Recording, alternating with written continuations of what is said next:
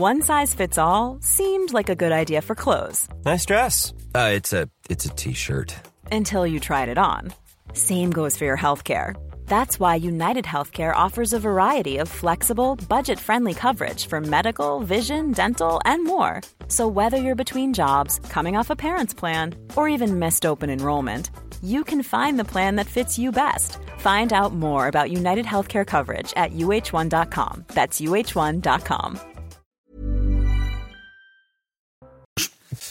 Bonjour à tous et bienvenue ce matin à l'heure des pros. Il était le héros de notre enfance. Longtemps, le culte de Napoléon Bonaparte fut enseigné à l'école de la République. En 1969, à l'occasion du bicentenaire de sa naissance, Georges Pompidou était à Ajaccio. Il célébrait un homme de génie, disait-il, qui par sa naissance anoblit une nation. En 2021, Emmanuel Macron a fait le service minimum pour fêter le bicentenaire, cette fois de sa mort. Au moins a-t-il marqué l'événement, au contraire de Jacques Chirac qui oublia dans les années 2000 de commémorer le sacre et les grandes batailles napoléoniennes 200 ans après qu'elles se furent déroulées. Ce changement de regard sur Napoléon illustre notre culpabilité à l'histoire de France, que les déconstructeurs de tout poil, les salisseurs de mémoire, aurait dit Michel Audiard, mettent dans le cerveau des petits Français depuis 50 ans. On prend des lunettes de 2023 pour juger l'empereur à l'aune des critères du jour. C'est évidemment grotesque, mais ça poursuit un but abîmer la France ou ce qu'il en reste. Napoléon de Ridley Scott sort aujourd'hui. Le film est américain, comme si nous avions honte d'entretenir la légende du français le plus connu dans le monde. Il est 9h01 et nous sommes avec Somaya Labidi pour le rappel des titres. Après de nombreuses négociations, c'est officiel. Un accord pour libérer certains des otages aux mains du Hamas a été trouvé. 50 euh, femmes et enfants vont être libérés en échange de la libération, je cite, d'un certain nombre de femmes et d'enfants palestiniens détenus dans des prisons israéliennes. Le début de cette pause sera annoncé dans les prochaines 24 heures et durera 4 jours avec possibilité de prolongation. Nous espérons qu'il y a des Français, nous l'espérons et nous y travaillons. Ce sont les mots de Catherine Colonna sur les ondes de France Inter ce matin. Euh, la ministre reste, la ministre reste toutefois prudente car, je cite, il faut que chacune des parties tienne la part du contrat. Et puis neuf suspects interpellés et en garde à vue après le décès du jeune Thomas dans la Drôme ce week-end. Une enquête pour meurtre et tentative de meurtre en bande organisée a été ouverte par le parquet de Valence. Euh, dans le même temps, une marche blanche organisée par la famille se tiendra à 13h30 à Romans-sur-Isère pour lui rendre hommage. Dominique Jamais, Georges Fenech, Gauthier Lebret et Vincent Herbouet pour parler euh, de la situation des otages. On sera avec Thierry Lenz, historien spécialiste de Napoléon, entre 10h euh, et 10h30. Vincent, bonjour. C'est à vous. Les otages seront libérés et ah. il y aura peut-être des otages français. Ben oui, parce qu'il y a des Français, il y a des, mineurs parmi les Français, euh, parmi les otages, pardonnez-moi. Donc euh, on peut espérer que euh, ce sont les femmes et les enfants d'abord qui seront libérés. on connaît les grandes lignes de l'accord. On a entendu toutes sortes de commentaires depuis, depuis trois jours parce qu'il était dans la phase finale de la négociation et on espère qu'effectivement les mineurs français qui étaient euh, qui sont retenus par le Hamas soient libérés rapidement. Qui négocie? Alors, qui a négocié? C'est une négociation qui est particulièrement complexe. Toutes les affaires d'otages, c'est toujours très compliqué. Mais là, ça a été particulièrement parce que euh, les geôliers ne sont pas avec ceux qui ne sont pas au contact direct avec ceux qui négociaient, puisque euh, la branche militaire est à Gaza, évidemment, et les politiques sont à, sont à Doha, que ça passe entre-temps par le Caire. Vous avez eu trois acteurs principaux qui sont euh, dans la dernière phase, outre les politiques qataris, égyptiens, israéliens et américains. Ce sont les Américains qui évidemment parlent le plus, comme toujours. Et les Américains racontent que ça s'est passé entre le chef du Mossad, le chef de la CIA, le chef des services secrets égyptiens et évidemment les Qataris, qu'ils ont négocié pied à pied, que c'était très complexe, très difficile. Il faut 24 heures par exemple, c'est juste un détail, mais ça explique quand même la complexité des choses. Il faut 24 heures entre le moment où une proposition est mise sur la table à Doha et le moment où on a la réponse des, euh, des, geôliers euh, à Gaza. Au moins 24 heures. Donc, euh, et puis ça, ça, a bloqué. il y a eu plusieurs phases qu'on commence à discerner à peu près. Il y a 15 jours, on était tout près d'un accord, puis ça s'est effondré. Hein. Depuis dimanche, on savait que c'était bon. Euh, Biden l'avait dit. Euh, mais tant que c'est pas fait, et d'ailleurs ce n'est toujours pas fait, on attend vraiment qu'il soit relâché. Ça commencera demain. Euh, ça va durer quatre jours.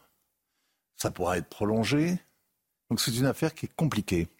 Est-ce que les Français ont joué un rôle? Ah, Les Français essaient de jouer un rôle. Vous avez vu que le, ministre Le Cornu s'est rendu euh, au Qatar. Vous avez vu que. Mais c'est une question. Hein.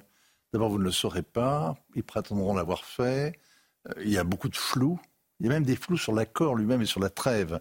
Si vous reprenez les déclarations de ce matin, euh, vous voyez que Israël, le Qatar parle d'une pause humanitaire, Israël parle d'une accalmie dans les combats. Le Hamas parle, lui, d'une trêve humanitaire. J'ai vu que le président de la République repartirait. Et donc, attendez, donc le, ce flou dans l'interprétation, on ne sait même pas d'ailleurs combien de prisonniers en Israël vont être relâchés. Donc il faut juger sur pièce, il faut pas trop s'avancer, il faut être euh, très précautionneux. Et tant qu'ils ne sont pas sortis, j'entends bien. mais bon. Emmanuel Macron, euh, j'ai lu ça, je crois que c'est dans les échos ce matin, euh, qu'il pourrait repartir, qu'il souhaiterait repartir. Pour aller les accueillir Pour sans doute jouer un rôle, Sans aucun doute. Il aime bien tenir un rôle. Adrien Spiteri, je vous propose de voir le sujet autour des proches euh, des otages. Et c'est évidemment eux qui doivent vivre dans l'anxiété aujourd'hui la plus grande. Dans ses mains, les photos des sept membres de sa famille retenus en otage par le Hamas. Parmi eux, son fils, sa belle-fille et ses petits-enfants. Quelques heures après l'annonce d'un accord entre Israël et le Hamas, Gilad reste inquiet.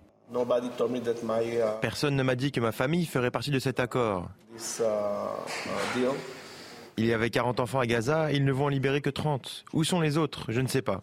Et j'espère que tout le monde sera libéré. Ce grand-père israélien n'espère qu'une chose, la libération de ses proches. Il les imagine déjà auprès de lui. Je vais les serrer dans mes bras, les embrasser, et ils seront probablement à l'hôpital la première fois que je les verrai pour faire un bilan de santé et tout le reste. Depuis le 7 octobre, l'angoisse est permanente, l'attente interminable. Ces sept dernières semaines ont été terribles, les pires de ma vie bien sûr, mais aussi dans l'histoire de l'humanité comme trop d'otages, trop d'enfants, trop de bébés, trop de femmes. Durant la trêve de quatre jours à Gaza, 50 otages seront libérés, des femmes et des enfants. Vous vous souvenez qu'il les plus anciens, en tout cas, se souviennent qu'entre 84 et 86, le journal d'Antenne 2, tous les soirs, mm. euh, commençait son édition avec les otages français retenus au Liban. Euh, je me souviens de Philippe Rochaud, Camille Sontag, tous les soirs, on entendait cela.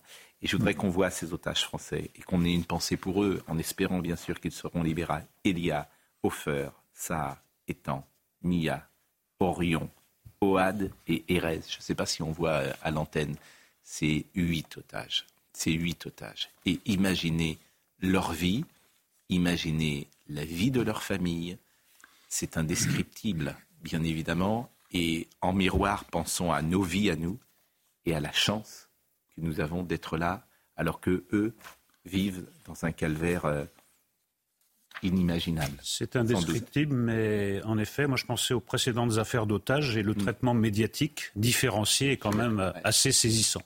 Tout à fait. Euh, parce que là, on, il y a... il y a 40 ans. Oui, il y a un projecteur parce qu'on espère des libérations, mais à l'époque, c'était une affaire nationale. Tout le pays était avec les otages. Là, on a l'impression qu'on a affaire à une affaire de seconde zone. Que... Donc, c'est c'est assez sidérant, c'est assez troublant et c'est un peu écœurant. Je voulais qu'on voit le sujet d'Augustin Donadieu euh, également, en, contrepoint de ce que vous disiez. Que contient euh, l'accord? Euh, Vous allez pouvoir ratifier ou non ce qui se dit dans ce sujet. C'est un premier accord entre Israël et le Hamas, tant attendu par les proches des otages. 50 personnes enlevées et retenues par les terroristes depuis le 7 octobre dernier devraient retrouver la liberté dans les prochains jours. En échange, une trêve humanitaire de quatre jours sera accordée par Tsahal, ainsi que la libération de 150 prisonniers palestiniens. Cet accord a été décidé dans la soirée lors d'une réunion autour du Premier ministre Netanyahou, qui parlait déjà d'une décision difficile, mais juste. Ce matin, sur notre antenne, le porte-parole de l'armée israélienne parle d'une situation sensible. La priorité, c'est le retour de tous les otages aux mains du Hamas et d'autres groupes terroristes dans la bande de Gaza, qu'ils reviennent en bonne santé, sains et saufs en Israël. Et donc, euh, ça reste une situation euh, sensible, mais nous sommes bien entendu euh, heureux que déjà il puisse y avoir des otages qui soient libérés, qui puissent revenir sains et saufs à la maison. Fondamental.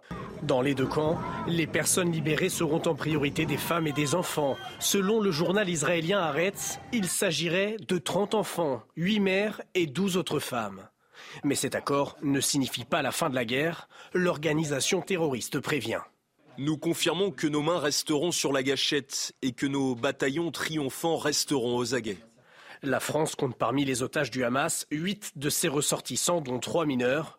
Les familles espèrent que plusieurs d'entre eux feront partie de ceux libérés par les terroristes.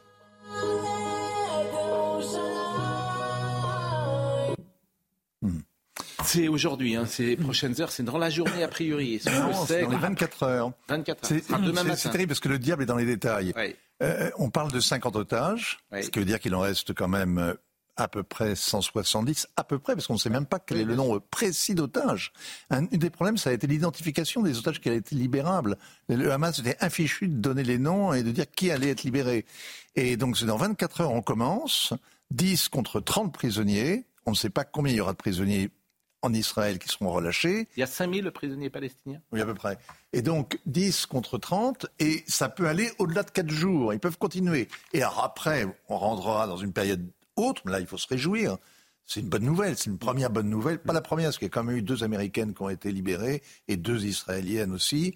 Mais c'est la première vraie bonne nouvelle, mm. au bout d'un mois et demi quand même, et après des palabres interminables. Mais ça peut. Après, il va y avoir la difficulté pour Israël. Qu'est-ce qu'on fait? Vous écoutez le ministre de la Défense, lui, il veut repartir de plus belle. Mm. Bon, et c'est à 2 h du matin que le Conseil, que le gouvernement réuni autour de Bibi lui a donné son feu vert. Non, si on peut effectivement être soulagé par cette première libération, il y en avait déjà eu, hein, vous vous souvenez, compte-goutte, mais ce qui est véritablement choquant, de mon point de vue, c'est cette libération précisément au compte-goutte euh, des otages. Je n'oublie pas que la prise d'otages, c'est un crime de guerre, que les gens qui ont fait ça sont parfaitement identifiés, que nous avons des compatriotes qui sont actuellement victimes de ces crimes de guerre. Moi, ce que j'attendrai un jour ou l'autre, j'espère, c'est qu'il y ait des poursuites contre ces gens-là des poursuites, non seulement par la justice française, mais je rappelle que la Cour pénale internationale a lancé un mandat d'arrêt contre, contre Poutine pour crime contre l'humanité. Va Non, mais il faudra bien qu'un jour, on, paye. Ces crimes sont des crimes de guerre, ces otages. Vous évoquiez à l'instant l'émotion, il y a 20 ans, 30 ans, 40 ans, lorsqu'il y avait des otages. Et l'émotion moindre, elle est due à beaucoup d'éléments, mais il y en a un qui est clair, c'est que nous savons pertinemment que nous sommes dans un temps de retour de la barbarie de décivilisation, et on est moins étonné aujourd'hui par ces prises d'otages qui nous ramènent au Moyen Âge, qui nous ramènent à des temps barbares, qu'on l'était il y a 20, 30 ou 40 ans. Et puis il y a un autre aspect des choses que je trouve tout à fait étonnant, euh, on le soulignera le moment venu naturellement, il y a quelques années, je ne me rappelle plus exactement quand, euh, lorsque euh, Israël avait libéré le soldat... Chalit. Chalit. Chalit. un prisonniers israéliens échangés contre 1027 prisonniers. Euh, là, c'est le ratio est différent et ça montre entre autres choses l'évolution. En marge euh, de cet euh, conflit, si j'ose dire, il y a eu cette manifestation à Paris avec un drapeau israélien devant Sciences Po, une manifestation pro-palestinienne. Et c'est intéressant de voir ce qui se passe dans les universités, bien sûr, parce que là aussi, l'espace médiatique relate assez peu ce qui euh, se passe. Je voulais vous faire écouter Rémi Perrade, qui est un délégué de l'UNI. L'UNI, qui est un syndicat d'étudiants plutôt placé euh, à droite mm. et qui n'est pas majoritaire, évidemment, dans les universités. Écoutez ce qu'il dit. Cette manifestation à Sciences Po, elle reflète ce qui se passe depuis euh, plusieurs semaines dans les universités, à savoir une extrême gauche qui instrumentalise le conflit en Israël, qui euh, crache sur euh, les victimes du Hamas, sur les otages, qui soutient ce qu'elle appelle la résistance palestinienne sous toutes ses formes de lutte. donc, on comprend clairement que l'extrême gauche dans les universités et notamment à Sciences Po soutient le, les organisations, soutient l'organisation terroriste, soutient le Hamas. Ce témoignage est intéressant parce qu'il arrive très très peu, évidemment, dans l'espace médiatique, mais ce qui se passe dans les universités devrait nous inquiéter. Il y avait une grande enquête de l'IFOP Jacob pour l'UEJF, l'Union des étudiants juifs de France, qui disait que les étudiants français de, de la communauté juive craignaient plus aujourd'hui dans les universités l'extrême gauche que l'extrême droite. Hmm. Bon, voilà ce que nous pouvions dire sur ce premier sujet. Vincent Herouetz aussi, qui a quelque chose à rajouter sur ce, ce sujet. Mais on va attendre évidemment les. Oui, l'extrême gauche n'est pas seule en cause. Il y a d'autres communautés qui se sont imposées peu à peu. Oui, mais dans les universités, pour le coup, dans l'université, c'est souvent d'extrême gauche. Souvent. Oui, mais aux États-Unis, en Grande-Bretagne. En France. Oui, mais là, c'était. Oui, oui, oui. Je vais rajouter juste une chose, c'est que euh, la grande différence, il y a deux grandes différences à mon sens entre ce qui s'est passé les, les, la plupart des affaires d'otages, finalement, euh, des, des 40 dernières années, parce que c'est vraiment un rituel très français. C'est un drame français, les, d'otages. Il n'y a pas un pays qui ait mis autant, de, apporté autant d'importance au fait de les, les obtenir leur, leur libération que la France. La grande différence, c'est qu'en général, il y a un chantage derrière. Oui. Euh, si les Français sont pris en otage, par exemple au Liban, c'est pour faire lâcher prise à la France qui soutient mm. euh, l'Irak en guerre. C'est pour chasser la France du Moyen-Orient. Ils ont d'ailleurs réussi. On est totalement hors jeu désormais. Mais là, il n'y a pas, il a pas de dilemme. Il n'y a pas de, je veux dire, il y a c'est un chantage, il n'y a, pas de, il a pas de rançon à proprement parler. Les otages français, la France est hors jeu. André Valini, pour conclure. Je voulais juste dire que j'avais été marqué hier soir, c'est chez vous, euh, à l'heure des pros hier soir par ce jeune Nathan. Oui. Était obligé de changer de lycée parce qu'il a été euh, stigmatisé et plus que ça agressé parce qu'il est juif et qu'au lendemain du 7 octobre, on lui a fait des signes d'égorgement et on, lui a dit tonton H euh, va, venir finir le travail. Tonton H euh, étant Hitler. Hitler, bien sûr. mais, mais là encore. Ce témoignage était bouleversant. Oui. C'est bouleversant, mais vous l'entendez où ce témoignage de Nathan chez vous. Et bien sûr. Mais oui. C'est ça qui est terrible dans, dans le monde d'aujourd'hui. C'est-à-dire que Nathan, il a, d'ailleurs, on pourra le réécouter, je le dirai à Marine, on l'a écouté beaucoup euh, dans la journée d'hier. Mais évidemment que l'espace médiatique choisit ses victimes et que si euh, c'était Nathan, pourrait imaginer qu'il soit la une d'un journal. Voilà. Comme euh, Et le pire, c'est qu'il a été obligé, lui, de changer de lycée. Mais bien sûr. Et je, alors, franchement, je ne comprends pas. Je ne comprends pas ce que fait le rectorat euh, et même le ministre euh, Attal sur euh, ce, sujet parce que je suis. pas de vague. Oui, quoi. Alors j'espère que, ça... j'espère que ça a changé. Il, est débordé, le rectorat. Oui. Comme, comme sur d'autres affaires. Oui, bien sûr. Vous avez parfaitement raison. Mais on parlera tout à l'heure, justement, je vous ai interrogé, parce que ce débat, le fait divers, fait de société, ça, ça ennuie les gens. Donc aujourd'hui, il y a toute une littérature, même dans la presse ce matin, pour dire attention, fait divers, ne hmm. l'instrumentalisez pas, il est hmm. complètement indépendant du reste de la société. C'est fascinant. Écoutez Nathan, puisque vous avez envie de le réécouter, écoutez ce qu'il disait hier, ce jeune, alors je le dis pour les téléspectateurs qui n'ont peut-être pas vu l'émission d'hier, c'est un jeune qui, euh, depuis le 7 octobre, parce qu'il est juif, est stigmatisé dans son école, est inquiété dans son école, est insulté dans son école, a été obligé de quitter son école. Donc je ne sais pas comment c'est possible en France. Écoutez Nathan. Où l'école Je suis allé en cours euh, le matin dans les couloirs, il y avait des affiches euh, Free Palestine. Il y a des gens qui m'ont mis des lasers dans les yeux tous les cours, pendant tout le cours, des lasers dans, les yeux. Euh, quand je suis sorti de cours, euh, les, enfin, des personnes de, de ma classe ont dit il faut que tonton H, en parlant d'Hitler, vienne finir son travail. Et, et, plein de remarques comme ça tout au long de la journée. Donc j'ai décidé de, de partir du lycée. Et donc il dit euh, dans un, autre moment d'ailleurs que euh, ce sont les, ceux qui le harcèlent qui, qui ont gagné.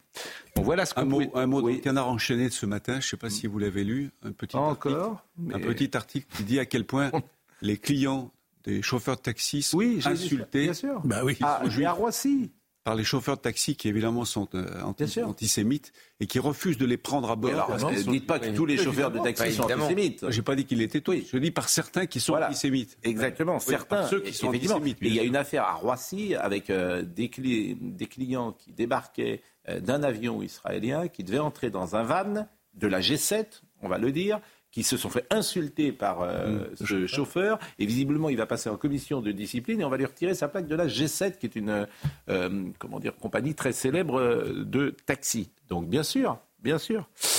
voilà ce qu'on pouvait dire sur ce sujet. Crépol, ça nous intéresse avec Thomas, ce jeune homme de 16 ans qui a donc été tué par arme blanche dans la nuit de samedi à dimanche. D'abord, deux choses. la qualité de la police française. Oui. Parce que le GIGN, ça rigole pas. Ils ont été 40 à récupérer celui qui partait pour l'Espagne. La gendarmerie, hein, c'est pas la police.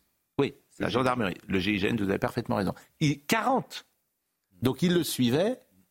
Visiblement, le principal suspect passait en Espagne pour fuir. Comme il n'a rien à se reprocher, il fallait qu'il parte quand même en Espagne. Et le GIGN est venu le prendre. 40. Je ne sais pas si on est avec Tanguy Hamon euh, sur le point de, l'enquête. Il est avec nous, Tanguy Hamon. Bonjour Tanguy, et, merci d'être avec nous. Est-ce que vous nous, pouvez nous faire un point sur euh, l'enquête Je rappelle euh, donc que la ville de Romans-sur-Isère doit accueillir cet après-midi une marche blanche en, hommage à, Thomas. Euh, cette marche euh, partira à 13h30 du lycée du Dauphiné où étudiait l'adolescent pour se terminer au stade Albert Denadieu. Euh, C'est le club de rugby de Thomas, le RC Roman Péage, qui a sur son compte Facebook donné cette information. Est-ce qu'il est avec nous, Tanguy? Amon Il est avec nous? Ou il n'est pas avec nous bah, Écoutez, on peut voir euh, en attendant, entendre en tout cas un des témoignages euh, de l'agression euh, dont a été victime Thomas, un témoignage d'un des jeunes personnes qui étaient présentes dans cette soirée. Il y avait un ou deux jeunes qui étaient un peu en capuche, pareil. Il y avait même aussi un jeune qui faisait en sorte de d'aller voir certaines filles pour pour un peu les, enfin je voilà, comme dire un peu les brusquer. Enfin, il y, avait certains comportements qui, qui montraient que c'était pas vraiment euh, une façon de, s'amuser en fait. C'était plus euh, quelque chose euh, pour préparer un autre truc derrière. Pour moi, ce jeune, il, il, il, devait pas, il devait pas mourir ce soir-là. Il devait continuer à vivre, à profiter. Et malheureusement, voilà, les jeunes qui ont été blessés, ils ont essayé de faire de leur mieux pour pour pour empêcher que que ces agresseurs en fait viennent faire plus en fait. Et voilà, malheureusement, c'est c'est très douloureux pour tout le monde. Voilà, c'est pas pas normal. J'étais à l'entrée quand ça s'est passé. J'ai vu une foule sortir. Euh, bah, j'étais avec elle, on était dehors. Et on voit euh, plein de gens sortir. Et au début, je pensais que c'était une bagarre. Et euh, bah, j'ai vu le vigile sortir avec la main en sang. Et à ce moment-là, je me suis dit que c'était pas trop une bagarre. Quoi. Et du coup, bah, on s'est éloigné. On est là pour s'amuser et au final, on se retrouve dans un, dans un bordel, je dirais. Et plus que ça, il y a un drame absolu. On va marquer une pause. On, Tanguy Hamon est avec nous et, il nous donnera le point sur euh, l'enquête dans une seconde. Merci Vincent Hervouet. Demain matin, vous serez avec nous en espérant euh, avoir de bonnes nouvelles. Merci en tout cas d'être toujours présent chaque matin pour euh, nous éclairer sur cette situation. À tout de suite.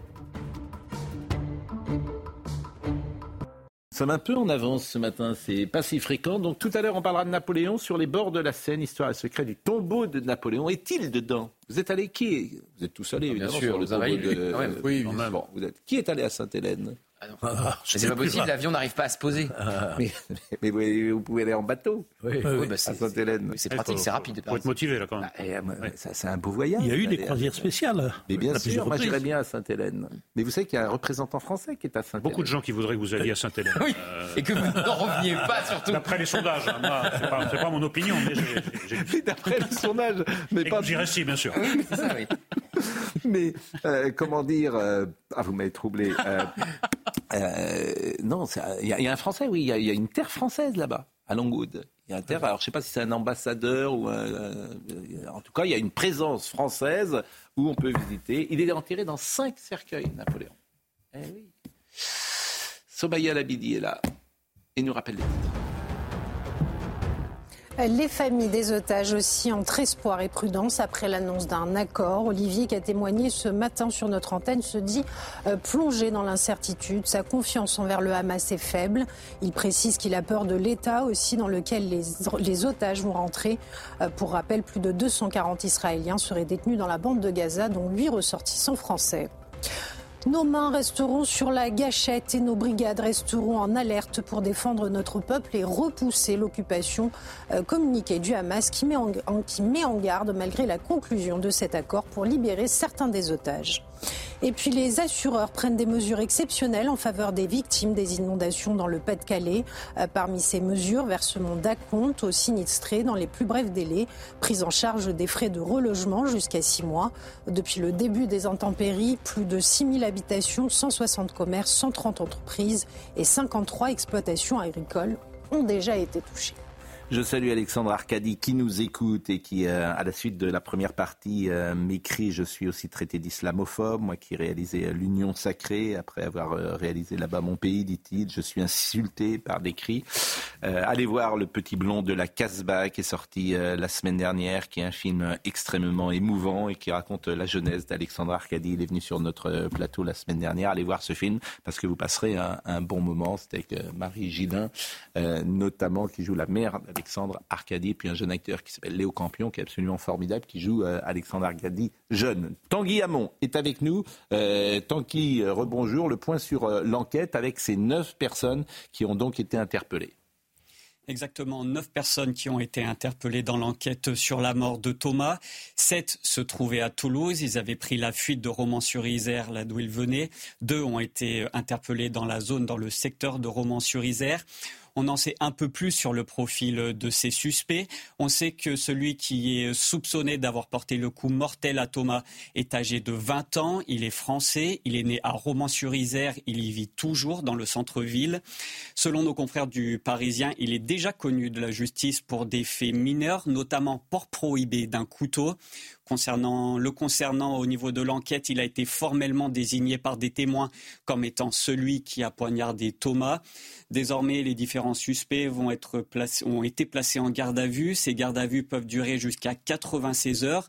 Leurs interrogatoires vont permettre de déterminer qui a fait quoi lors de cette attaque de la soirée. Un dernier point à noter dans cette enquête, selon le procureur de la République de Valence, il est toujours question d'une expédition programmée de la part des agresseurs pour s'en prendre aux, personnes qui assistaient au bal, mais il ne fait désormais plus état d'une personne strictement ciblée. Nous ne sommes plus donc dans, dans un règlement de compte contre une seule personne, mais il semblerait que le mobile ait été plus vaste et que les cibles aient été plus larges que ce qu'on pouvait penser au début. Euh, merci beaucoup, euh, Tanguy Hamon. Neuf personnes, qualité quand même de la police euh, française, de la police des gendarmes françaises. Exactement, et qui ont su, en très peu de temps, identifier contrôler et, récupérer. Éviter de la justice dans 96 heures. Oui, bah, vous n'imaginez pas quand même la personne qui est le principal suspect, vous n'imaginez pas. première décision il y aura mandat de dépôt, là. Sans, diminuer en rien le mérite de la gendarmerie, ce sont des gens qui ont agi à visage découvert, hmm. qui sont venus en groupe, qui avaient loué des voitures, hmm. dont on connaissait l'origine locale pour un certain nombre d'entre eux. Hmm.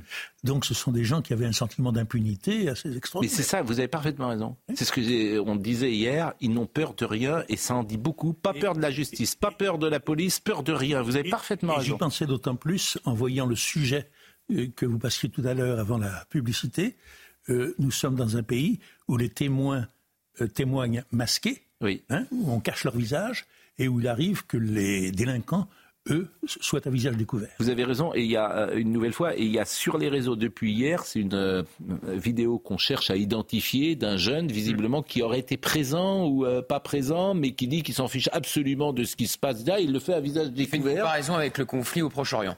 Exactement. ce qui est fascinant dans cette affaire, c'est qu'il y a un double mouvement parallèle la montée de l'ensauvagement et la montée du déni de l'ensauvagement. ça marche exactement du même pas. Parce que le mot, l'élément de langage qui a tout de suite surgi dans les médias, c'est rix.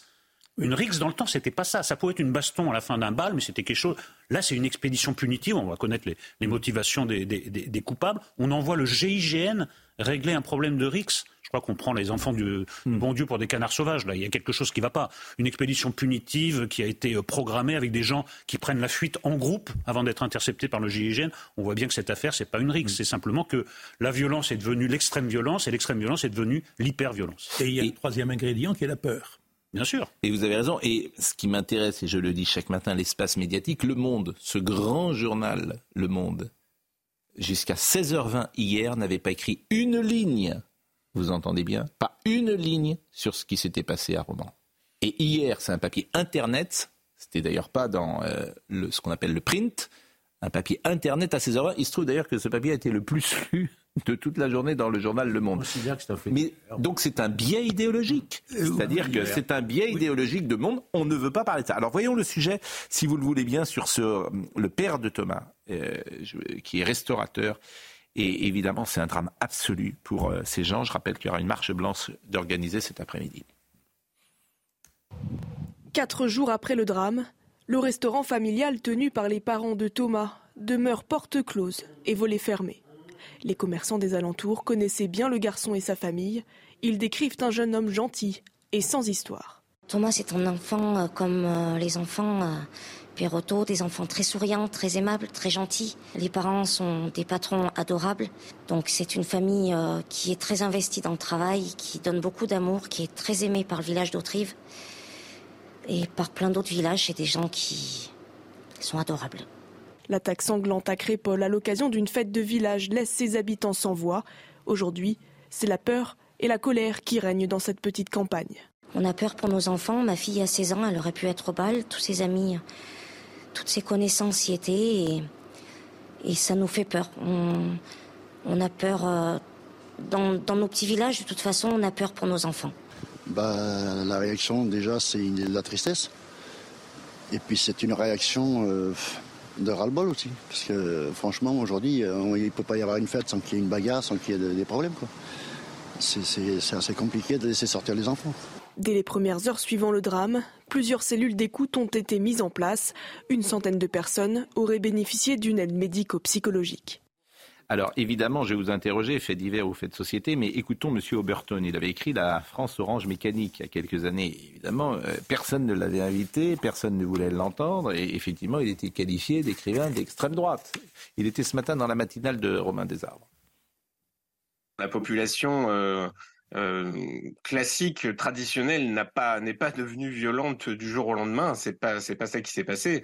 Euh, il y a dans cette insécurité une part euh, massive d'une immigration de quantité euh, récente et bah, la confrontation, euh, on, voit bien ce qu'elle donne. Ce sont des, des, individus qui sont dans leur tête des adolescents qui n'ont pas du tout l'appréhension des conséquences de leurs actes, qui sont dans un univers qui n'est structuré que par la communauté, l'effet de groupe violent, la plupart du temps avec des parents complètement largués.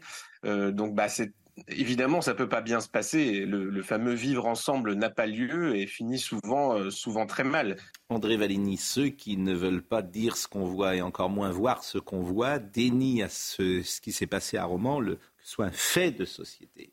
évidemment, ils mettent en parallèle avec une agression d'un jardinier qui, pour le coup, est un fait divers et dont on parlera tout à l'heure, mais dont on ne peut pas tirer les mêmes conclusions. Là, on est dans un fait de société. Pourquoi? Pourquoi on est dans un fait de société? Qu'est-ce qui caractérise le fait de société? Je pense que ce qui caractérise un fait de société, c'est l'accumulation, la multiplication de faits divers qui se ressemblent. Et là, d'après les critères qu'on vient de voir, qu'on vient, vient d'évoquer votre intervenant, effectivement, il y a une multiplication de faits divers qui, mis bout à bout, aboutissent à un fait de société, avec une violence qui s'enracine, une violence en bande organisée, une violence euh, qui utilise souvent euh, des armes blanches, et puis si on ajoute à ça, ce que ne manque pas de faire certains, euh, les origines de ceux qui commettent ces violences, on aboutit effectivement à un fait de société. Et si la gauche se refuse trop souvent à avoir la réalité en face, c'est qu'elle elle obéit encore à ce vieux réflexe consistant à dire pas d'amalgame, pas de stigmatisation. Ce sont les deux mots qui, depuis 30 ans, ont fait que la gauche a refusé de voir la réalité en face. Pas d'amalgame, pas de stigmatisation. Pour une bonne raison, c'est qu'on ne voulait pas stigmatiser une certaine population d'origine étrangère. On ne voulait pas amalgamer tous les membres de cette population à ceux qui commettent des infractions, des délits ou des crimes et qui, je le répète, sont très minoritaires. Sont très minoritaires. Je, ne réduirai pas, cher André Valigny, euh, le fait de société à une accumulation de faits divers. Ce n'est pas uniquement ça. C'est ça, mais c'est surtout, de mon point de vue, le problème de, du dysfonctionnement ou de la faillite des représentants de cette société, c'est-à-dire euh, la politique, la justice. C'est en cela que ça prend une dimension sociétale. Faillite à laquelle vous avez participé. À laquelle je suis entièrement responsable, mon cher Pascal Pro, bien entendu. Parce que vous avez été politique et Je le dis parce que faillite à laquelle vous avez participé. vous protestiez encore un peu, là maintenant. Oui, maintenant, là, Je prends ma part, je l'ai dit. oui, bien sûr, bien sûr. Puisque j'ai été au pouvoir, donc, enfin au pouvoir. Entendons-nous, à mon modeste niveau. Mais bien sûr, il y a pas de hein, modeste. Euh, je suis prêt à prendre toute la part de responsabilité. Mais c'est pas ça, en fait. Il me demande, André Valigny, mais qui, la faillite de qui? Mais la faillite de nous. La faillite de ceux qui ont cru qu'en en, en, prenant une forme de, culture. Un silice. Vous voulez pas que je termine ma phrase Non, mais qu'on a compris. Mais c'est pas grave. non, mais j'ai compris ce que vous vouliez dire. Bah si vous voulez apporter les téléspectateurs aimeraient bien m'entendre. Alors, allez-y. Simplement, je dis qu'à force d'avoir prôné précisément cette fameuse culture de l'excuse pour ceux qui viennent d'autres rives de la Méditerranée, qui ont été discriminés, finalement, on les a cantonnés dans un rôle victimaire et en position de faire tout et n'importe quoi sans avoir de sanctions à la clé. J'imagine que les spectateurs auront été heureux d'entendre Merci pour les téléspectateurs. Je vous en prie, je sais qu'ils disent que je vous maltraite. Mais c'est vrai en plus. Hein. Des faits divers qui sont des faits de société, c'est d'autant plus évident que c'est mis en place progressivement et est respecté désormais un rituel à la fois dérisoire et touchant. Il va y avoir une marche blanche après le meurtre de Thomas. La marche blanche, la mise en place de cellules d'aide psychologique, c'est la première réponse que la société apporte désormais à un certain type de faits divers. C'est respectable parce que cela marque la solidarité, le chagrin, ça marque aussi l'impuissance, et c'est un mot qui est revenu dans quelques-uns des témoignages entendus tout à l'heure, l'impuissance et la peur, la réponse au meurtre, une marche blanche, l'innocence contre les couteaux, c'est pas de taille. Et il y a deux choses qui sont en train d'être mises en place par le gouvernement pour cacher cette impuissance et cette responsabilité politique. Dire que c'est la faillite générale de la société, que c'est toute la société qui est responsable. Ça, c'est Gérald Darmanin qui a dit ça. Et ensuite, il y a le fameux procès en récupération politique. Alors ça c'est très bien le procès en récupération politique. Ça vous permet de mettre, euh, de mettre la poussière sous le tapis et de, et de non, mais là, Gérald Darmanin, vous êtes sévère parce qu'il a parlé d'ensauvagement quand même et il n'est pas oui. dupe. Et, mais on ne peut pas dire que c'est l'entièreté de la société qui est responsable du meurtre de Thomas. si, je vais vous dire, là je suis d'accord avec Gérald Darmanin, je vais vous donner ma définition personnelle. Un fait divers devient un fait de société quand ce fait engage la société dans son ensemble les agissements de ces types ou du jeune homme là, que vous avez mentionné qui dit mais qu'est-ce que c'est que cette histoire Un mort, il y a des razzias au Congo, il y, a les Palestiniens qui meurent par centaines. C'est le résultat d'un effondrement de pas mal de structures, des structures familiales et notamment du niveau scolaire et du niveau intellectuel. Ces gens sont des décérébrés, mais pas, ils ne se sont pas réveillés décérébrés. C'est un lent processus d'effondrement du niveau intellectuel, du niveau scolaire. Quand on n'a pas euh, les armes intellectuelles pour euh, simplement euh, bah, réfléchir eh bien, on finit par euh, réagir seulement avec des déclarations à l'emporte-pièce ou par la violence. Donc, je suis d'accord avec Gérald Darmanin, c'est un dysfonctionnement général de la société. Ce sont les enfants de cette société déstructurée qui se livrent à ces meurtres. Écoutez euh, quelques témoignages de personnes qui participeront à cette marche blanche. Je vous assure, ça fait mal au cœur. Et c'est important pour les mamans. Et j'espère tous les mamans y sortiront et tous les mamans, il faut, il faut faire quelque chose. De rendre hommage déjà à Thomas qui a été bah, tué pour rien et puis même je pense que c'est bien aussi pour la famille et pour euh, toutes les autres victimes. Du coup, même s'ils ne sont pas décédés, bah, c'est quand même important. C'est important de participer pour rendre hommage euh, aux pauvres petits et pour euh, la famille et puis son entourage. Il y a une volonté d'établir un contrepoint avec euh, cette affaire euh, du jardinier qui a été attaqué par, euh, vous allez voir la séquence, par un, j'allais dire, un pauvre diable, un homme multirécidiviste, raciste, caricature, effectivement, de, un homme de 75 ans qui a porté un coup de cutter à la gorge d'un jardinier qui travaillait à Villecrène. On va voir la séquence. Mais de vouloir mettre, évidemment, les deux événements en parallèle, Évidemment qu'ils ne euh, sont pas du même ressort. Euh, voyons euh, cette agression et puis on entendra l'échange à l'Assemblée nationale hier.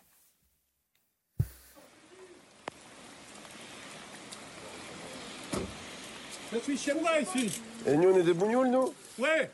Ah ouais, C'est comme ça que vous parlez Ouais. Mais mets un coup de cutter, mets un coup de cutter, vas-y, mets. Mets-moi. Vas-y, vas-y, mets un coup de Je cutter. suis chez moi ici. Non, laisse-le, laisse-le, laisse-le, laisse-le, laisse-le. Attends, tu vas voir, toi. Laisse-le. Je suis Laisse. chez moi ici. tu fais quoi là? Je suis chez moi. Laisse-le, laisse-le, je le filme, laisse-le, je le filme. Laisse-le, je filme. Moi, tout est avec vidéo, monsieur. C'est chez moi ici. Non, laisse-le, laisse-le, Malik. Avec ta merde là, tu me la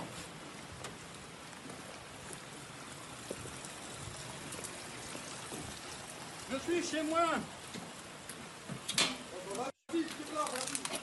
Non, laisse-le, laisse-le, laisse-le, Malik, laisse-le, tout est filmé, tout est filmé.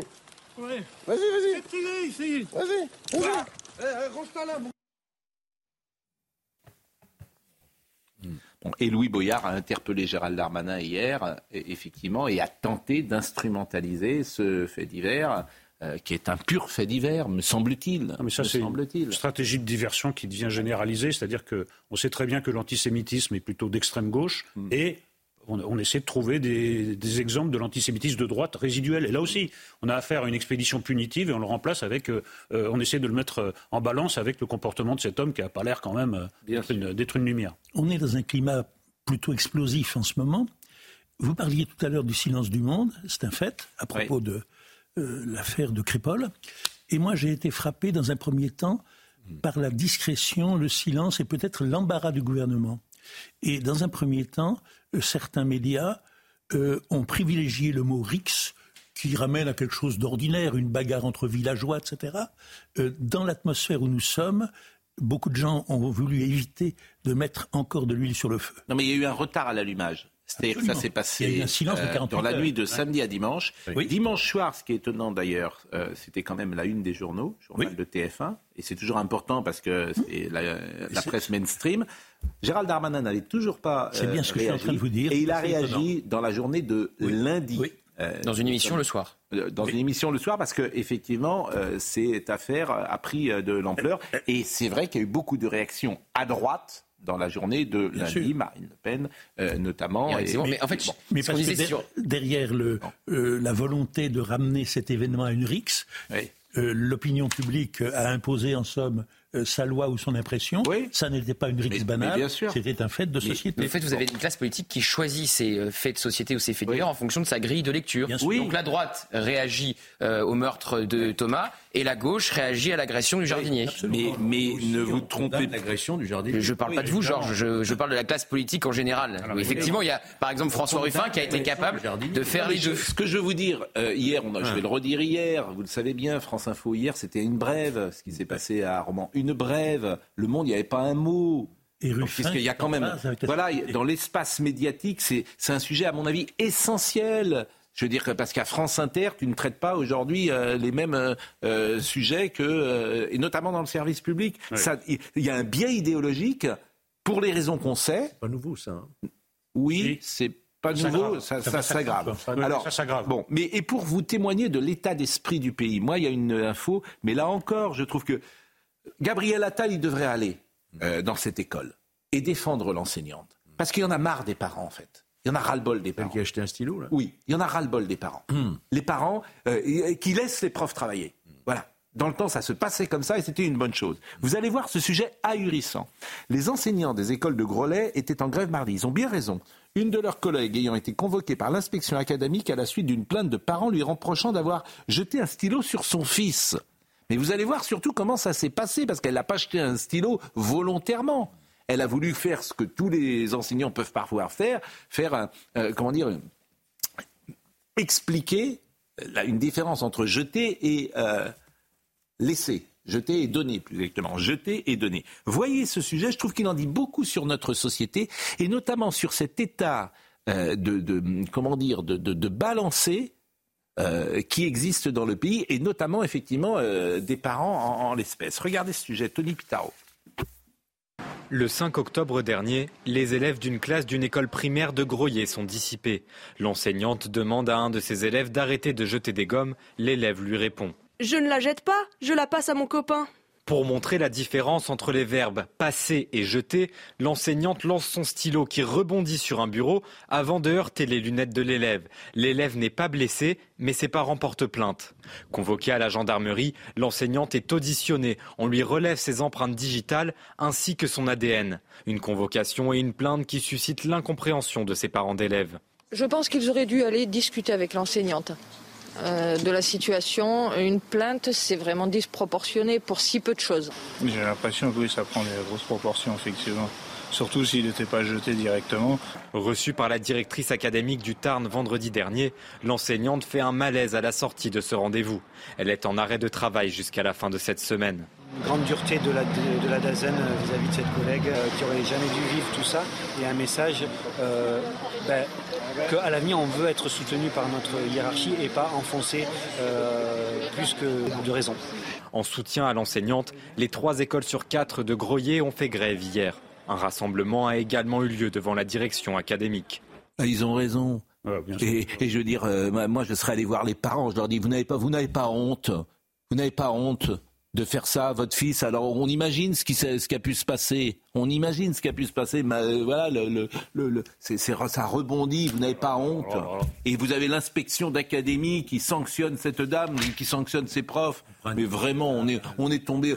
On, on va tous terminer dans, dans un hôpital psychiatrique. Enfin, franchement. Et on s'interroge sur la crise des vocations pour l'enseignement. Mais oui, mais, mais parce que personne.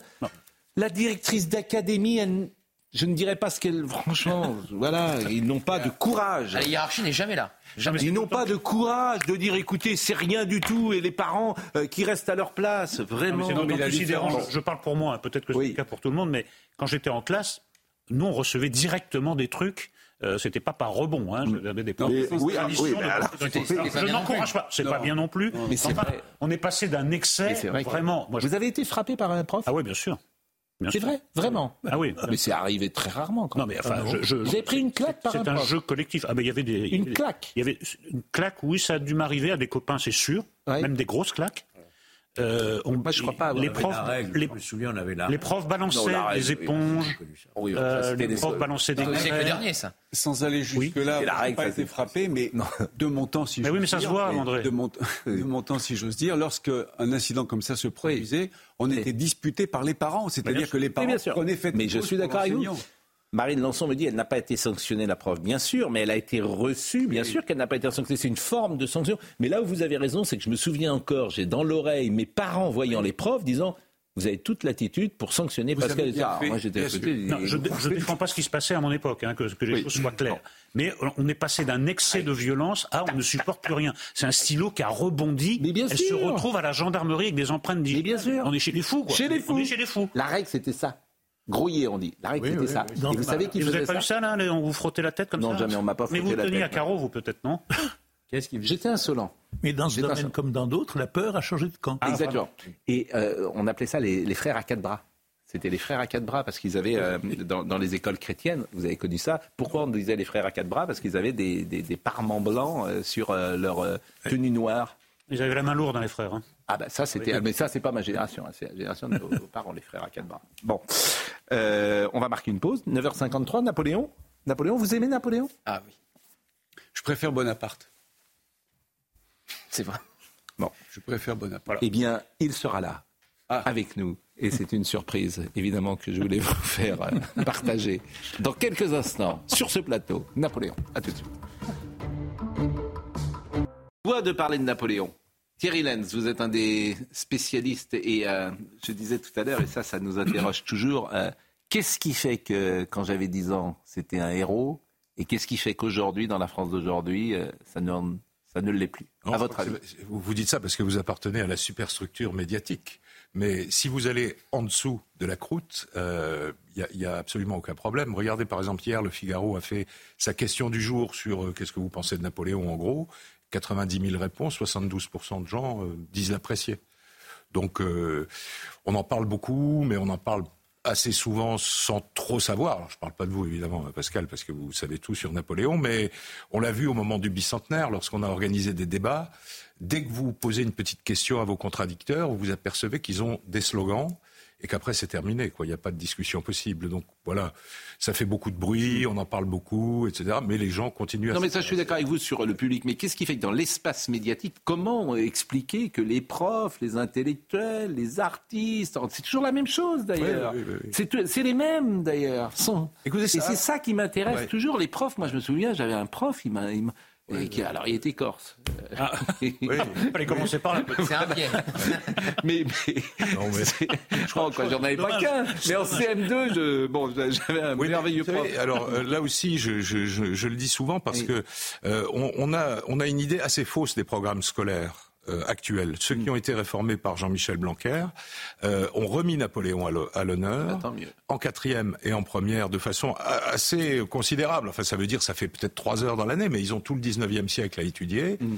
Et euh, les profs sont assez partants. Moi, on a fait des formations de professeurs avec la Fondation Napoléon sur le congrès de Vienne, parce qu'ils doivent l'enseigner et personne ne l'enseigne jamais. Bon, on leur a fait. Et on a vu que les... Et on l'enseignait, moi, le congrès de Vienne, 1815, je me souviens très bien. Oui, je m'en souviens encore, j'étais en troisième mon fils est en première et il vient d'avoir une interrogation sur le congrès de Vienne, sur les vainqueurs du congrès de Vienne. Voilà, oui. oui, je confirme, et ça l'intéresse beaucoup. Euh, c'est prévu par les programmes et donc on n'est pas dans une situation euh, comme il y a dix ans. Quoi, hein. Bon, bah, tant mieux. tout ça avait disparu. Somaya Labidi, à 10h02, nous rappelle les titres du jour. On va parler un peu de Napoléon. Pas que de Napoléon, j'ai deux, trois choses à vous faire écouter, notamment euh, Emmanuel Macron. Hein. Emmanuel Macron hein. Réveillez-vous. Mais il a plein de panoplies. Un jour, c'est Superman, un jour, c'est Allô Vladimir, après, c'est euh, Je pars euh, au Proche-Orient. Et là, c'est le PDG de la Startup Nation. Le chômage. Et le chômage repart à la hausse. Mais le, chômage, il baisse partout. Il baisse partout en Europe. Alors arrêtez, vous le savez comme moi. Et il repart à la hausse en France. Oui, voilà. Mais pas, je veux dire, voilà, le seul truc qui marchait à peu près bien, effectivement, si euh, c'était le, le, bon son bilan, c'était la baisse du chômage. Et là, ça, lui échappe. Donc, euh. mais il était dans, un, enfin, moi, j'ai trouvé très étonnant de la manière, on en parlera dans une seconde, la manière dont il a parlé au patron, dire au patron, réveillez-vous. Ils sont réveillés. J'ai envie de dire, hmm. il y a quelques... et eux, ils réussissent des choses. Ce qui est... Oula. Somaya. Somaya Labidi. Un accord et déjà de nombreuses réactions dans le monde. L'Union européenne, en plus de se réjouir de cet accord, réclame un sursaut humanitaire, tout comme la Chine qui espère qu'il contribuera à la désescalade. Moscou s'est également félicité de l'accord, ajoutant, je cite, que c'est exactement ce à quoi la Russie a appelé dès le début de l'escalade du conflit au Proche-Orient. Israël publie une liste de 300 prisonniers et détenus palestiniens qui pourraient être libérés dans le cadre de l'accord qui vient d'être scellé. Cette publication donne aux citoyens la possibilité de faire appel contre la libération de certains détenus. Selon les médias israéliens, la grande majorité d'entre eux ont été arrêtés pour émeutes et jets de pierre en Cisjordanie ou à Jérusalem-Est. Et puis les experts semblent unanimes, la chute d'une météorite et je cite une hypothèse fort peu probable dans l'affaire de la voiture rouge au toit transpercé ce lundi matin à Strasbourg-Neuf. En revanche, cela pourrait être la conséquence de la chute d'un bloc de glace tombé d'un avion. Ça, la probabilité de prendre une météorite dans ta voiture, quand même, c'est... Bon, euh, je salue nos amis de Nantes. Vous savez qu'on a parlé des décorations de Noël euh, qui n'existent plus à Nantes. Nantes euh, ne célèbre plus de Noël parce que maintenant Noël est une fête multiculturelle pour Nantes. Il y a la mère Noël. Il y a la mère Noël, effectivement. Et Madame Roland, la maire de Nantes, a fait une petite tweet en disant Pascal Pro a fait une fake news.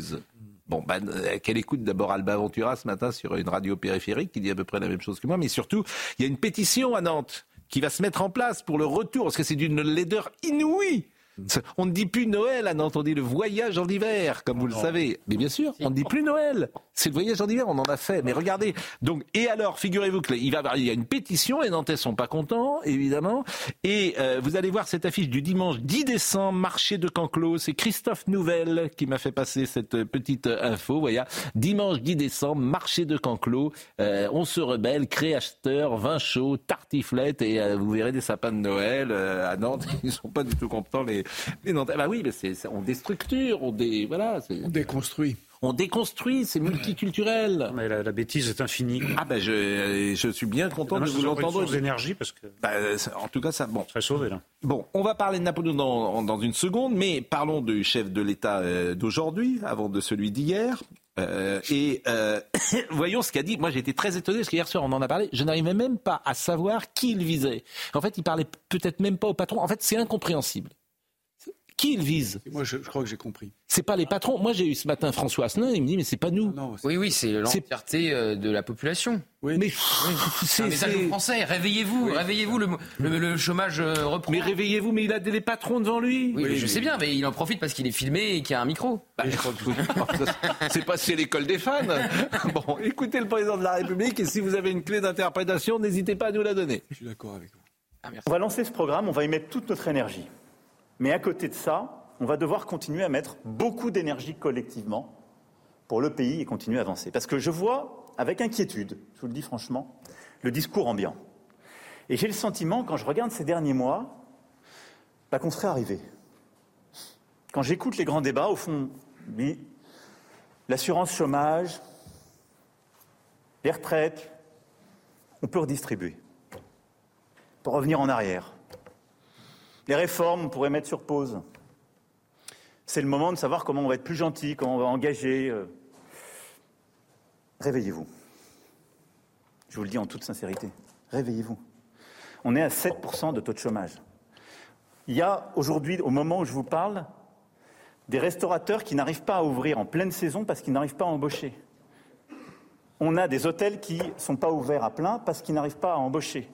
On a des entreprises dans tous les secteurs qui voudraient se développer et qui ne prêtent pas de clients parce qu'ils n'arrivent pas à embaucher. On a des finances publiques qui ne me donnent pas le sentiment qu'on peut lâcher l'effort non plus.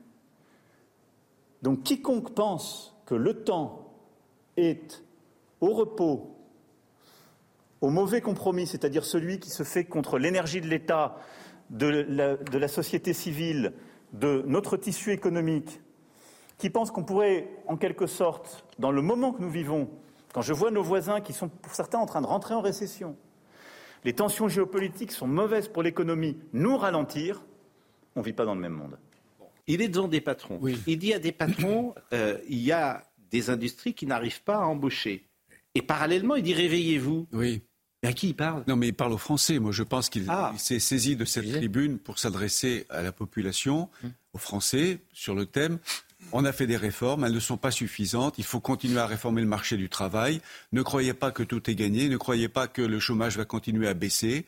La croissance n'est pas très forte. L'Allemagne, c'est de l'Allemagne qu'il parle, entre en récession. Mais Donc- pourquoi il dit ça aux patrons? Eh, les- oui. T'as l'impression qu'il les engueule. A un pupitre, euh, t'as l'impression qu'il engueule il les passé patrons. d'autres, euh, d'autres messages. Ah, Quand il dit réveillez-vous, euh, je vous le dis très clairement, pardonnez-moi, il s'adresse à eux. Il peut le dire aussi à Olivier Faure qui propose 60 000 euros pour les décrocheurs scolaires. Mais quand il dit réveillez-vous, c'est à eux qu'il s'adresse. Oui. C'est pas le plus important. Enfin, moi, je trouve ça. Non, mais vous avez raison, c'était pas à eux qu'il fallait le dire. Enfin, je- je- et puis, et puis il y a un ton, il y a une couleur. T'as l'impression que c'est. fond Ah oui, même il y a- n'est pas il y a très un ton. clair, hein. Je vous assure, c'est. Moi, je, je- je- je suis très étonné. Une hypothèse. Je pense que c'est une première répétition pour le genre de discours qu'il tiendra quand il ne sera plus président de la République. Ah bon? Quand il fera de la politique. En tout cas, je... Non, mais c'est- très juste, je trouve. je y a- comme ça. on dirait qu'il y a une déconnexion entre sa fonction de président de la République et son discours. On dirait que c'est pas lui. Et quand il fait. dit- et il quand dit, il euh, dit- ça va mal, mais qui est au pouvoir Et quand il Qui dit est responsable de dans la le même situation C'est bien lui. Mais je vous dis, il y a plus, il y a, il y a plein de panoplies. Un jour, Il y a c'est la panoplie. euh, de... Là, c'était le PDG de. Oui, mais là, c'est les deux en même temps. Il y a deux panoplies en même temps. C'est troublant. Parfois, c'est la panoplie à l'eau Vladimir. Non, mais c'est Macron qui engueule Emmanuel parce qu'il n'y a pas de, il y a pas de résultat En assez tout cas, il y a une inquiétude et un agacement. Oui, ça- Parce que c'était vraiment la, la- la seule chose qui pouvait vraiment mettre en avant, c'était la baisse du chômage. Et vu que ça s'arrête, euh, même au contraire, ça réaugmente. L'assurance chômage, il y aurait beaucoup à dire. hein. L'assurance chômage qui n'est plus une assurance, si vous me permettez. d'opposition. Si vous me permettez, qui n'est plus une assurance. Endormi. hein. Hein Ils attendent surtout de retrouver du pouvoir d'achat. Non, ils attendent la fin du mandat. de Ah, Bon, euh, je voulais vous montrer peut-être euh, un mot. Ah oui, vous vouliez parler d'un mot sur euh, Jean-Luc Mélenchon, parce que c'est très intéressant. Alors ça nous rappelle évidemment au premier sujet que nous avons traité tout à l'heure, sur ce qui se passe en, en Israël, puisque il est toujours interrogé sur pourquoi vous ne dites pas terroriste. Et il va répondre dans cette interview, dans cette prise de parole, il dit ben, j'aurais pu aussi appeler les Israéliens, si j'ai bien compris, j'aurais pu les nommer kleptomanes parce qu'ils volent des territoires. hein. C'est bien ça qu'il va dire. Écoutez cet extrait. Je commence par dire que nous sommes horrifiés parce que c'est des populations sans défense qui prennent les coups. Je dis ma compassion, on dit que j'en ai manqué, j'aimerais bien savoir pourquoi. Et surtout, immédiatement, cesser le feu. Et immédiatement mettre en avant, il existe une solution, c'est les deux États. Je sais que ce point peut être discuté par l'un ou par l'autre. Mais en attendant, moi je m'appuie sur les résolutions des Nations Unies et j'utilise le vocabulaire du droit international. Parler la langue du droit international, on a dit Ah oui, bah, c'est normal, c'est un intellectuel, il coupe les cheveux en quatre. Alors, quand même, comme m'a dit euh, une, une meute de micro, alors c'est si dur que ça de dire terrorisme? Ah, mais j'aurais pu dire kleptomane. Pourquoi pas? Après tout, c'est une activité de vol du territoire des uns par les autres. Tout ça n'est pas sérieux. Pourquoi je m'y oppose à ce moment-là? Bien sûr qu'un acte peut être un acte terroriste, c'est-à-dire un acte qui est destiné à faire tellement peur que vous n'osez plus bouger. C'est un acte. Mais un acte, il est d'une responsabilité individuelle. La personne est poursuivie en droit pour son acte. Après, on regarde ses intentions, après, on regarde le contexte. La justice est toujours rendue dans ces conditions-là. Donc il considère qu'Israël n'est même pas sur sa terre. Non, non, mais c'est sidérant. C'est sidérant parce qu'on se demande jusqu'à quel degré d'ignominie il peut descendre. Et ensuite, Moi, je, je, suis pour le plus petit dénominateur commun. Il me semble que 100% des gens devraient dire que le Hamas est un mouvement terroriste et barbare.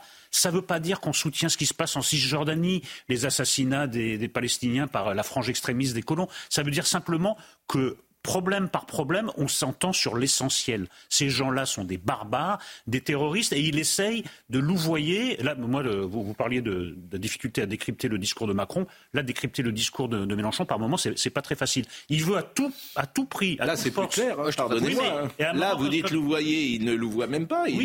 Dans un premier temps, c'est clair, et ensuite, quand il parle, oui, mais alors l'acte terroriste, c'est une responsabilité individuelle, il machin. Se noie parce oui, il, se, il se noie parce qu'il sait plus trop ce qu'il raconte. Mais simplement, il sait préciser pardonnez-moi, c'est précisément ce qu'il raconte.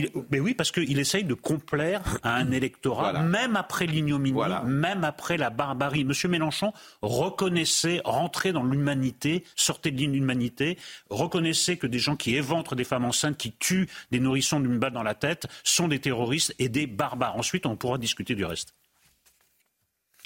Au moment où on a 8 otages et 40 Français qui hmm. sont morts. Hein. Par ailleurs. Des ressortissants français. Dit en passant. En passant. Euh, sur les bords de la Seine. D'abord, le film de Napoléon, euh, qui hmm. sort aujourd'hui de Ridley Scott.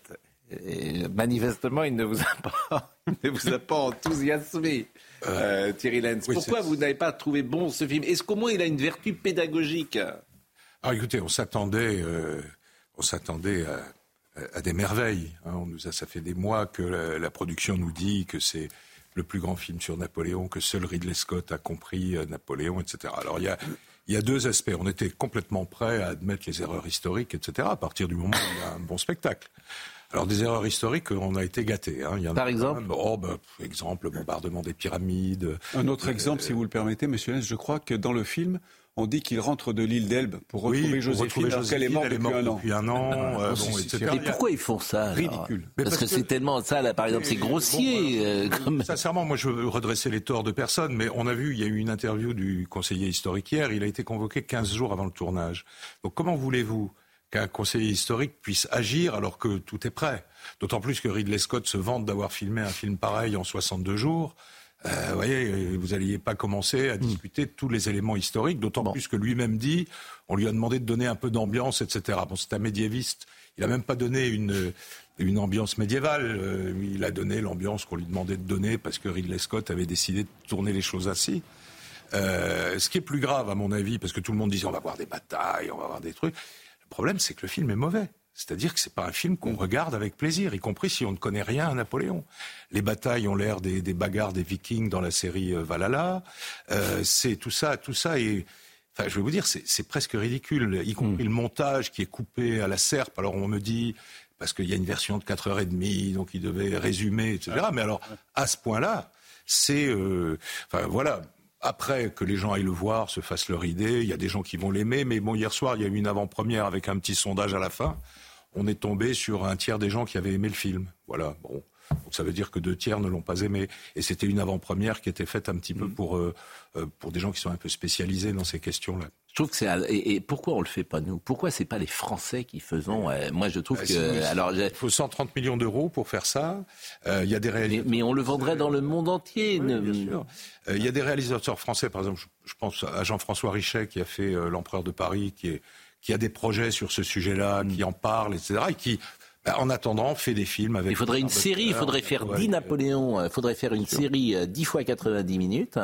à chaque fois, ça coûterait peut-être. Euh, je, peux, vous raconter quelque chose. Oui. Euh, j'ai été dans un projet de série avec justement avec Jean-François Richet, avec une grande société de production française, la plus grande, celle qui est née avec le cinéma. Bon, on nous a dit non mais on, va le faire, mais on va essayer de chercher un diffuseur. Donc ils sont allés voir les, grands, les grandes plateformes pour faire cette série, et tout le monde leur a dit, mais non, vous comprenez, un mâle blanc, enfin le truc habituel. Non. Euh, je jure que c'est vrai. Et, et qu'est-ce qu'on entend là Que Steven Spielberg va, dit-on, parce que c'est quand même la cinquième fois qu'il le dit, hein, qu'il va reprendre le. Plus, le scénario de Kubrick, euh, on l'a lu. Le fameux scénario de Kubrick. Attendez, il faut. faut il est pas sérieux, bon. Quoi. Bah non, non. Pourquoi? Euh, Mais Kubrick, c'est pas, c'est pas l'histoire de Napoléon pour faire ah une série. C'est encore une fois une vision un peu hollywoodienne. Alors on a, on a une chance qu'avec Steven Spielberg, ça va être, ça va être un bon film dans tous les cas. Et dans ce cas-là, on sera content. Quel est le meilleur film sur Napoléon, selon vous? Écoutez, alors ça tombe bien parce qu'il ressort en ce moment en salle à Paris, figurez-vous. C'est un film de 1966 qui a été réalisé par le, russe Sergei Bondarchuk et qui est la, la version russe de Guerre et paix. Ça dure 6 heures. Euh, on ne s'ennuie pas une seconde. C'est d'abord. Et qui joue Napoléon? C'est pas le Pierre Mondi Alors euh, Napoléon ne fait qu'apparaître. C'est un acteur euh, américain, je crois, qui est un peu grand pour le rôle, mais Napoléon est peu présent dans Guerre et Paix. C'est peut-être ça la solution des films sur Napoléon, c'est qu'il soit pas là tout le temps. Mais, mais Clavier avait fait un Napoléon. Oui, très bien. Moi, j'ai trouvé bien. très bien. On, en parlait tout à l'heure aux antennes. Et, euh, Daniel Mesguich euh, ressemblait beaucoup à. oui, il y en a, il y en a, il y a 296 acteurs, donc on peut peut-être pas. Abel Gans, il est devenu fou à la fin. Il se prenait, paraît-il, pour Napoléon. Oui, euh, Albert Dieudonné. Dieudonné. Ah, pardon. Oui, Abel Gans l'avait réalisé. C'était Dieudonné. Il se prenait vraiment pour Napoléon. Il est enterré en uniforme de chasseur à cheval de la garde, Albert Dieudonné. Oui. Ah oui, donc parce que ça, peut, ça peut laisser, des, traces. bon. Et euh, Pierre Mondy avait joué un. Pierre Mondy était pas mal pour un film qui est plus trop regardable aujourd'hui parce que c'est les films français des années 50-60 avec un, montage un petit peu. Euh, Donc le mieux c'est celui de Clavier qui était sur euh, France Télévisions oui, y a pas... Alors, en revanche, ce qu'on peut faire sur Napoléon, c'est faire des moments de sa vie, c'est-à-dire développer un moment de sa vie, y compris d'ailleurs en étant fantaisiste. Je prends toujours l'exemple de Monsieur N à la fois rien n'est vrai dans le film Monsieur N, mais tout est vrai. C'est ça qui est extraordinaire. C'est euh, un très bon film parce qu'il y a euh, Toreton joue Napoléon. il fait une vraie, et c'est Antoine Decaune qui avait fait. Il fait une vraie composition. Euh, euh c'est très intéressant et voilà, on sort de là sans croire que Napoléon a bombardé les pyramides, comme on va le croire maintenant, sans croire que Joséphine était une espèce de catin euh, qui ne pensait qu'à une chose, c'était euh, de passer dans la pièce à côté. Bon, voilà, c'est. Euh, Et les Guitry aussi. Oui, enfin, c'est Guitry, donc c'est toujours bien, mais c'est jamais bien. Voilà. Bon, alors nous, moi, je me suis ce matin, j'ai été avec les, les, les jeunes gens de CNews. C'est intéressant parce qu'ils ont 25 ans. Oui, Nous, on est le plus vieux aujourd'hui. Donc, comment ils perçoivent Napoléon? Je leur ai dit, allez dans la rue et posez cette question simple. Comment les Français aujourd'hui perçoivent Napoléon? Question vraiment ouverte. Et j'attends la réponse avec impatience parce que ça m'intéresse ah, beaucoup. C'est pas maintenant. Eh ben, on, euh, euh, va les écouter. Ah. On va écouter. On va écouter. C'est un grand homme qui a élargi les territoires de la France mais avec un point de vue euh, historique, euh, on peut considérer que c'était du positif. Dans notre époque, ça fait plutôt reflet à du négatif, si on pense à ce qui se passe avec euh, M. Poutine. C'est le modèle du personnel politique français. C'est à la fois quelqu'un de, visionnaire pour l'Europe et aussi quelqu'un qui a peut-être eu beaucoup trop d'ambition. Un grand homme beaucoup de choses pour la France et dont on a encore l'héritage, comme le Code civil. Bon, c'était, euh, on n'a pas tout. Euh, bon, c'est pas très instructif. Mais non, c'est la première qui, dit bien les choses. C'est-à-dire qu'elle euh, elle évoque les points noirs du, règne, incontestable. Il faut en parler. On en a beaucoup parlé mm. d'ailleurs. Mais en même temps, elle dit c'était il y a 200 ans où voilà, mm. c'est un homme du passé. Ben, c'est exactement ça. On est en train de parler d'histoire. On ne parle pas euh, d'un monsieur qu'on pourrait aller voir en mm. lui disant, vous savez, vous avez rétabli l'esclavage, c'était pas bien. Ce qu'il faut savoir, c'est pourquoi, comment, dans quelles circonstances, et pourquoi un homme comme ça, qui est un homme des Lumières, anti-esclavagiste, euh, qui avait promis de ne pas rétablir l'esclavage, finalement le fait. C'est ça qui est intéressant, c'est de mm. savoir pourquoi euh, il a retourné sa veste sur ce sujet euh, à ce moment-là. Mm. Alors, Gérard Leclerc qui... Vous avez trop regardé Ridley Scott, c'était vous Gérard Leclerc qui nous manque tous les jours. quel dommage qu'il ne, évidemment qu'il ne soit pas sur ce plateau. Parce que lui, il était assez offensif quand même sur Napoléon pour regretter euh, le, parcours, bah oui, des morts, des guerres. La France est en 1815, elle est à genoux, elle est par terre, et que. Euh, mais tout, ça, est vrai, mais le regretter, accuser, etc. Mm. C'est pas des mots d'histoire sont des mots de gens qui, euh, euh, par rapport à leur présent, à leurs sentiments d'aujourd'hui, comme ça se mettent en colère contre un homme du passé. Non, mais on, a le droit d'avoir un sentiment sur ceux qui nous gouvernent ou ceux qui nous ont gouvernés. mais enfin, il faut aussi faire un peu d'histoire si on parle d'histoire. Bon. Parce que Gérard Leclerc, euh, c'est vrai, regretter que l'on magnifie trop. Napoléon, et notamment disait souvent, parce que j'aimais beaucoup Gérard Leclerc, je le voyais souvent. Je l'ai vu le, dire ici. Oui, et Gérard Leclerc disait, il a rendu la France plus petite que lorsqu'il l'a trouvé oui, en, termes de territoire. Donc on parle du conquérant, mais la France s'est retrouvée. c'est la phrase du général de Gaulle dans les chaînes qu'on a bas. Il, a, rendu la phrase et il ajoute et il ajoute ne marchandons pas la grande. Oui, monsieur Lenz, on dit que le général de Gaulle n'aimait pas tellement Napoléon. J'ai lu ça plusieurs fois. Euh, alors, c'était un concurrent. Oui, c'est ce que j'allais dire. C'est-à-dire que euh, euh, c'est un concurrent, c'est toujours la même chose. hein. Et un conquérant. Mais comment se fait-il qu'il n'y ait pas en France, après la Corse, une seule place aux rue Napoléon Ben, écoutez, parce que Napoléon est partout. Je- je- il, y a eu, il y a quelques années, il y a eu ce, ce débat. Il faudrait une rue Napoléon à Paris. Mais il y en a non, une, Paris, rue c'est- Bonaparte. il y a une rue Bonaparte. il y a une rue Bonaparte. Mais, Non, mais, pas- il y a pas Napoléon. mais Na- Napoléon, Dans un c'est quartier Paris. très chic. Paris, Napoléon est partout dans Paris. Alors, où on lui donne, euh, je ne sais pas, l'esplanade des Invalides, comme avait prévu le général de Gaulle en 69, mais on va pas lui donner une petite rue qui n'a pas de nom pour le moment, Ouais. qui s'appelait rue des Fleurs, et on va dire ça va être la rue Je rappelle Napoléon. que toutes les grandes artères qui, euh, Voilà, c'est jusqu'à- qui partent de l'Arc de Bien Triomphe sûr, bien sont des généraux. Mais oui, et tout autour. Tilsit, Ou des victoires, bien sûr. Presbourg des sont des traités de paix, la rue de Gaët, Presbourg, voilà, etc. bien sûr, Donc, euh, bien sûr. ouais, ouais. Bon, euh, alors vous avez sur les bords de la Seine l'histoire un secret du tombeau. Le tombeau. Alors ça c'est génial parce que quand euh, il est, euh, euh, quand il meurt à Sainte-Hélène. D'ailleurs, on ne sait pas s'il est empoisonné ou pas. Il y a de l'arsenic, on ne sait pas. Il y a tellement. Si, on, sait, on sait, mais je vais vous laisser. euh, Ah bah non. Bah, si ah, on, on- sait qu'il n'a pas été empoisonné. Enfin, faut- On sait qu'il n'a pas été empoisonné. Bon, il est dans cinq cercueils et visiblement entre le moment où il quitte, c'est Longwood, et il va au cimetière. euh, le, le- le- comment dire, le bicorne à l'intérieur du cercueil, tout ça c'est une légende ou pas Non, Va tomber, on va le retrouver au, si- au- si- au pied quand on va ouvrir les cercueils. Vrai ou pas? On, on peut, je peux avoir une minute. Je vais essayer de vous la faire en une minute. Euh, Il y a cette histoire, Napoléon n'est pas aux Invalides, etc. D'abord, c'est un, c'est un petit écho d'un petit livre paru en 1969 qui a été développé par un de vos compatriotes euh, nantais euh, sur Napoléon n'est pas, n'est pas aux Invalides. Bon. Qui Alors, était-ce, Quels sont euh, Bruno Roy-Henry. Alors, il est entre Nantes et Angers, c'est un peu chez vous. Et donc, euh, il. euh, Je crois que c'était Ferrand, moi. Qui... donc, ils partent de quoi? Ils partent de ce que vous venez de dire. Vous voyez, et comme quoi, il suffit de répéter les choses pour qu'on finisse par les croire. Euh, lorsque Napoléon est, est- est mis en bière à Sainte-Hélène, il est dans quatre cercueils, on en est sûr. Simplement, il y a un procès verbal rédigé la veille qui parle de trois. Pourquoi? Parce que le quatrième est livré le lendemain. Et ça, on en a toutes les preuves. On a les factures, on a Et pourquoi il y a trois cercueils? Ben, parce qu'on les empile comme Oui, des bah, comme, comme les pharaons. Pourquoi les pharaons ont un sarcophage euh, Mais il n'est pas embaumé. multi-pièces Il n'est pas embaumé. Non, il n'a pas été embaumé parce qu'on n'avait pas le matériel pour l'embaumer à ce moment-là. Donc, donc il y, en a quatre. Et en 1840, quand on ouvre les cercueils, il y en a toujours quatre. Bon. Et on Quand ouvre le cercueil. On verra Napoléon quand on ouvre le cercueil? On l'ouvre pour identifier Napoléon. Et il est comment? Il est à peu près, il est reconnaissable.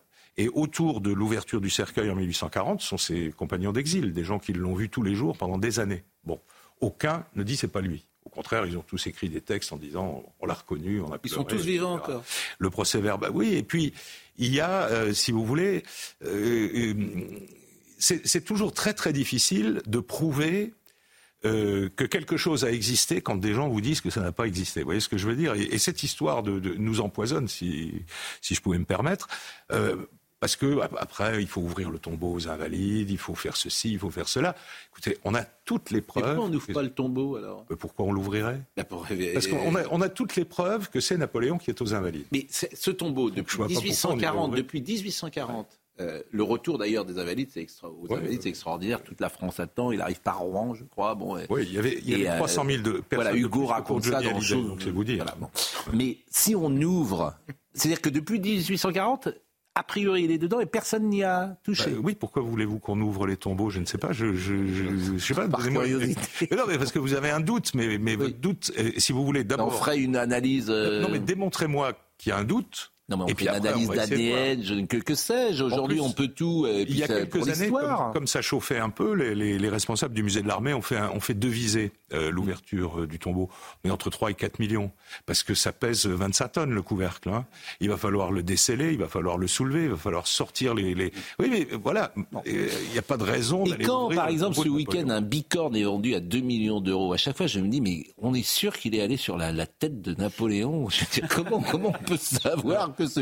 Le type, qu'il y a des gens qui ont vraiment Oui, rien à faire, acheter un bicorne à Mais- 1 et- et 2 millions d'euros? c'est- 2 millions, c'est déjà 200 000 de plus que celui qui s'était vendu il y a quelques années. Donc on sait pas. Mais euh, comment on aller. sait que ce bicorne est allé sur la tête de Napoléon Si on se met à parler de- du, du marché de l'art, on va, Oui. on va aller assez loin. Il semblerait qu'apparemment, il, il semblerait qu'apparemment, ce bicorne pourrait être un bicorne authentique de Napoléon. Bah, attendez, j'espère qu'il est complètement Euh, le type qui l'a acheté. Il est persuadé. Si vous lui dites qu'il y a une contre-expertise demain matin et que c'est un, on a vu des que ça a été fabriqué en je ne sais où et que il veut y Par croire. Pierre-Jean Chalençon. Non, mais il veut y croire, ça suffit. Ah il a perdu 2 millions d'euros.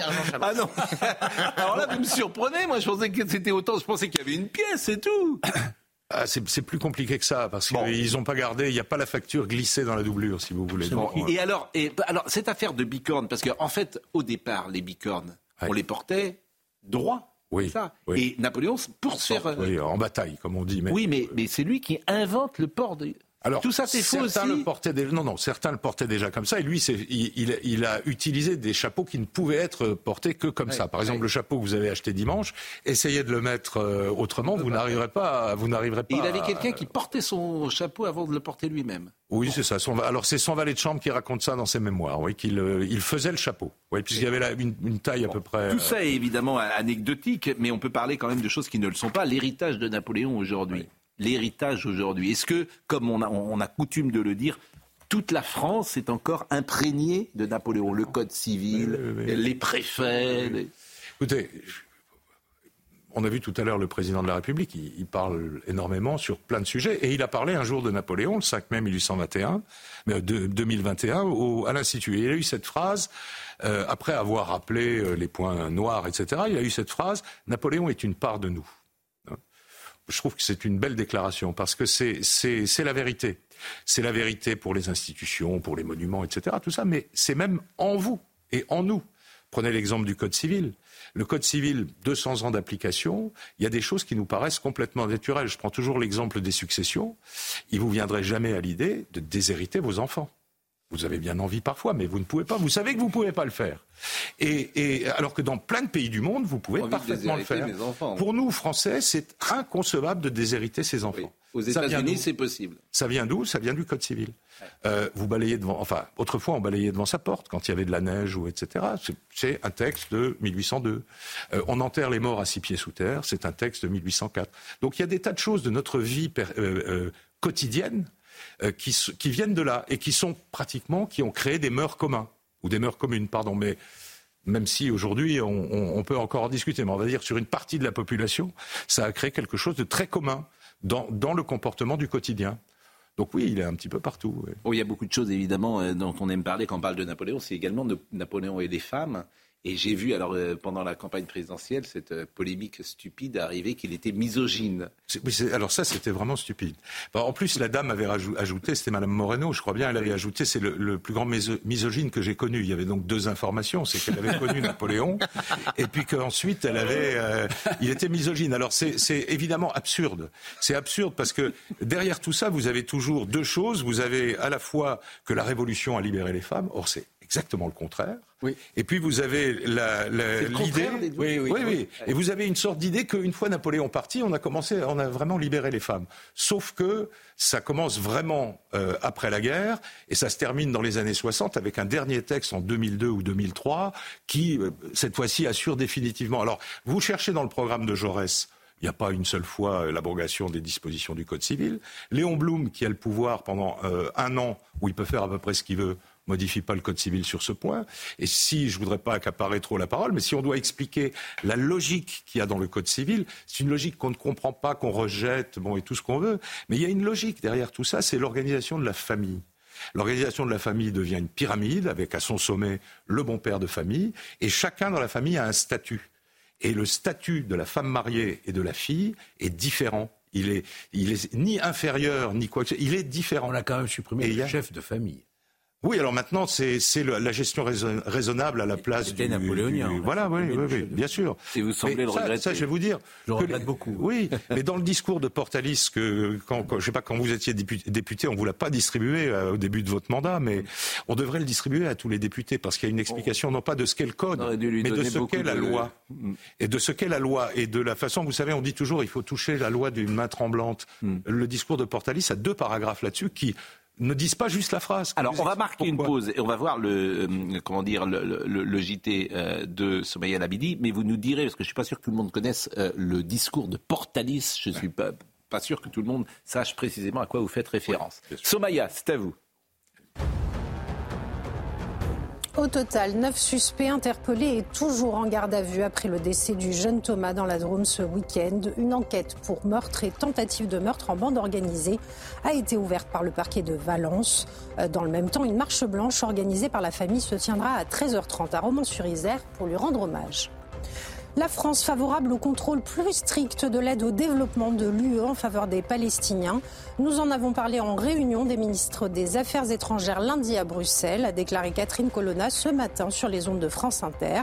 Elle a toutefois souligné, je cite, que les contrôles qui ont été, faits ont mis en, en évidence qu'il n'y avait pas de cas connus de détournement de fonds. Et puis, direction l'Inde à présent, où des opérations de forage ont débuté pour extraire les 41 ouvriers bloqués dans un tunnel depuis 5 jours. Les secours sont à pied d'œuvre pour introduire un tuyau d'acier d'environ 90 cm de diamètre qui permettra ensuite leur évacuation. Bon, le discours de Portalis, c'est ce qui est avant le Code civil. c'est le discours préliminaire du Code civil. On est en 1801, sans doute. Euh, le, le, discours date de 4, 1804. Au moment de la publication du Code, euh, ça s'appelle Qu'est-ce qu'un Code civil Mais en fait, le vrai titre devrait être Qu'est-ce qu'une loi euh, Dans un pays où, à l'époque, la loi était la, la, la, valeur suprême, le texte suprême, Portalis explique ce que doit être une loi, et notamment une loi civile, c'est-à-dire la loi qui s'occupe des mœurs. Et il euh, y, a, dedans des, des, petites phrases, des punchlines, comme on pourrait dire aujourd'hui. Euh, par exemple, euh, les lois inutiles affaiblissent les lois nécessaires. par exemple. Euh, ne, ne, toucher à la loi que d'une main tremblante et quelque chose de Montesquieu qui a dit ça. Que, oui, alors bien sûr, ils, ils sont tous inspirés euh, de. Mais de les ça. lois inutiles, bien sûr que cette phrase est fondamentale. Ouais. Vous auriez dû l'apprendre, Monsieur Fenech, quand Ah, vous ouais. et Messieurs Valini. Non, mais c'est vrai parce que c'est vrai. Oui. Et alors il y a quelque chose, euh, on va pas faire un truc de juriste, mais il y a quelque chose de très important et que qu'on reproche souvent à Napoléon et qui est totalement faux. Euh, On dit, voilà, la, la loi, les tribunaux, tout ça, c'était carré, etc. Dans le discours de Portalis, il y a deux développements sur la jurisprudence. Et ça, c'est extraordinaire, parce que le Code civil de départ, c'est très court, ça, tient dans un tout petit volume. Euh, et, il explique, mais c'est ça, il ne faut, il faut pas que la loi aille s'occuper de tout. Il faut laisser le juge euh, définir et, et, alors à l'époque, c'était d'autres juges probablement. Enfin, je vois, je vois pourquoi. Vous... Non, moi, je... Il n'y avait pas de syndicat, il y avait pas de, syndicat de la magistrature. Et puis il y a eu, Si quand, même, laisse, il y a eu euh, quand même deux épurations de la magistrature en 1808 et en 1812. Hmm. D'abord pour chasser les incapables, mais aussi pour chasser un peu les anciens juges révolutionnaires qui avaient un peu pris le pouvoir dans les cours d'appel. Deux choses qui sont donc, toujours d'actualité. La jurisprudence, c'est-à-dire le juge doit, sui- doit ce, ne sont pas, c'est pas comme on dit aujourd'hui. Vous savez, on dit toujours la loi doit suivre les mœurs. C'est pas vrai. C'est la loi. La loi, c'est la loi. Elle doit, elle doit être relativement stable Hmm. et le, le, le- comment dire, son adaptation aux mœurs, c'est le juge qui la décide. Sur le Bon, code civil, c'est le fini. code civil, le style du code civil, Oui. limpidité Oui, d'une simplicité. Vous savez que Stendhal lisait tous les soirs quelques lignes du code civil avant de s'endormir. Ah, bah, oui, eh bien. Alors que non, mais là, beaucoup moins. oui, apparemment. mais, non, mais là où vous avez raison, c'est terminé. Mais là où vous avez raison, c'est quand on lit les traités également. C'est incroyablement euh, facile à lire. Les traités de 1914. etc. Aujourd'hui, c'est du jargon, Oui. bien sûr. Mais vous avez parfaitement raison. Il y a encore la, la moitié des articles du code sont toujours en vigueur.